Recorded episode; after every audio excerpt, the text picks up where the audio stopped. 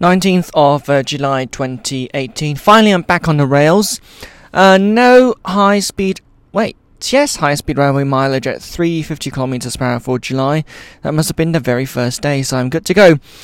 The idea is, of course, every month that China runs high speed services at 350 kilometers per hour, as long as I'm in the country, I'll just, you know, travel on one of them because it makes sense. It's exhilarating to be on the world's fastest train, and it, there's a lot of other reasons as well, like why you would like to travel at 217 mph. Obviously, today a little bit slower today, not even 217 kph on the Beijing to Kowloon Railway, where I was for Next Station China. That's basically my documentary going to all railway stations in China.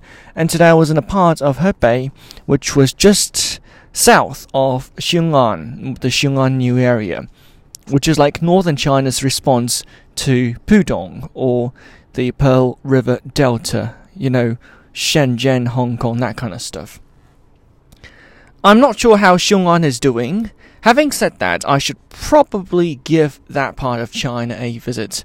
Hebei has always been this part of uh, outside of Beijing territory, which has been. Uh, I can't say neglected really, but uh, it could have seen better days. I mean, um, in 2008, it did its bit in keeping everything safe for Beijing for the Summer Olympics.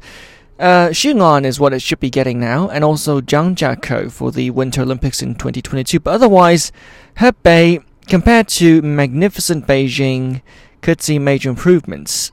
To be quite honest, some parts of a province are still rather lackluster. And this is where the Northern China integration plans for Beijing, Tianjin, and Hebei really need, you know, they really need a whole a whole bunch of oomph. They they need all that extra oomph that they could possibly find. Because let, us you know, let's think.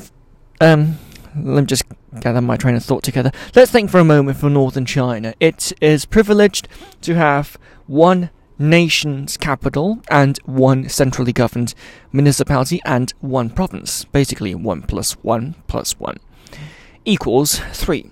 Now, some people would say should be larger or equal to 3, at least equal to 3, if not larger. That is certainly doable because let's see, let's take a look here at what Beijing is missing. First of all, Beijing is, um, Beijing is missing a decent river. Okay, like short, you can take the moat as a very lame excuse in central uh, in central Beijing rather, and you can also um, think about the two rivers we have, which are the Kunyu, which goes to the Summer Palace, and the slightly larger Grand Canal, which leaves Beijing's Tongzhou hub, headed further towards Hangzhou and uh, that part of eastern China. But having said that, it is probably going to be Tianjin which has the H2O advantage because it's by a port, and I think it's one of the most.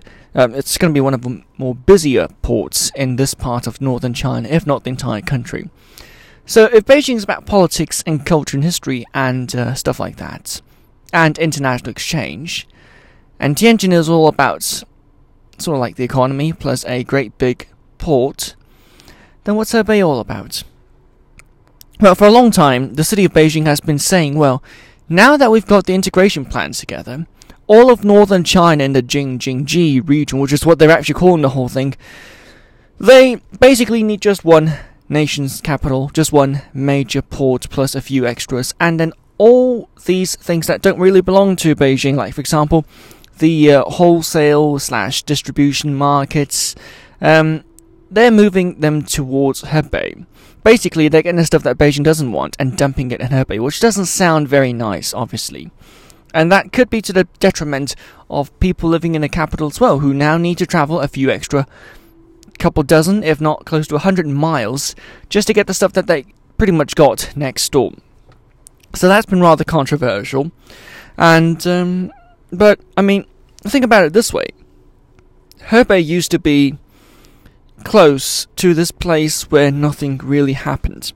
And so, therefore, moving things out from Beijing to Hebei would be beneficial to the province itself, even if it doesn't exactly mean that it might be, you know, very beneficial or very convenient to people living in the Chinese capital. So, think about that, and you think about more a great northern China megalopolis slash conurbation in the mixing, uh, in the making rather, but also in the mixing. Why not? Than just simply, you know, three jurisdictions each for themselves. The one thing that I certainly hope can be improved though is with regards to unified standards. Right now we're still using or uh, I'm you know I'm still seeing very different standards being used each one of these three jurisdictions. Public signage being a major one that I see all the time, but also others, for example, um, especially when it comes to the details, the quality of a tarmac, the maintenance of highways, um, even in terms of a railway stations, which ones appear better groomed and stuff like that. One of these days, when we do have a Northern China unified standard, that will be when the whole Jing Jin Ji thing is going to make slightly more sense. Luckily, the two stations I visited today, which are Suning and Renqiu, look rather well looked after. They're two story um, edifices, on the lower level, the ticketing hall, on the upper level, the departures hall. So all of that certainly looks rather well maintained. That's a look at Northern China. Thank you for your company, and until the next episode, show, whatever you like to call that, until the next podcast.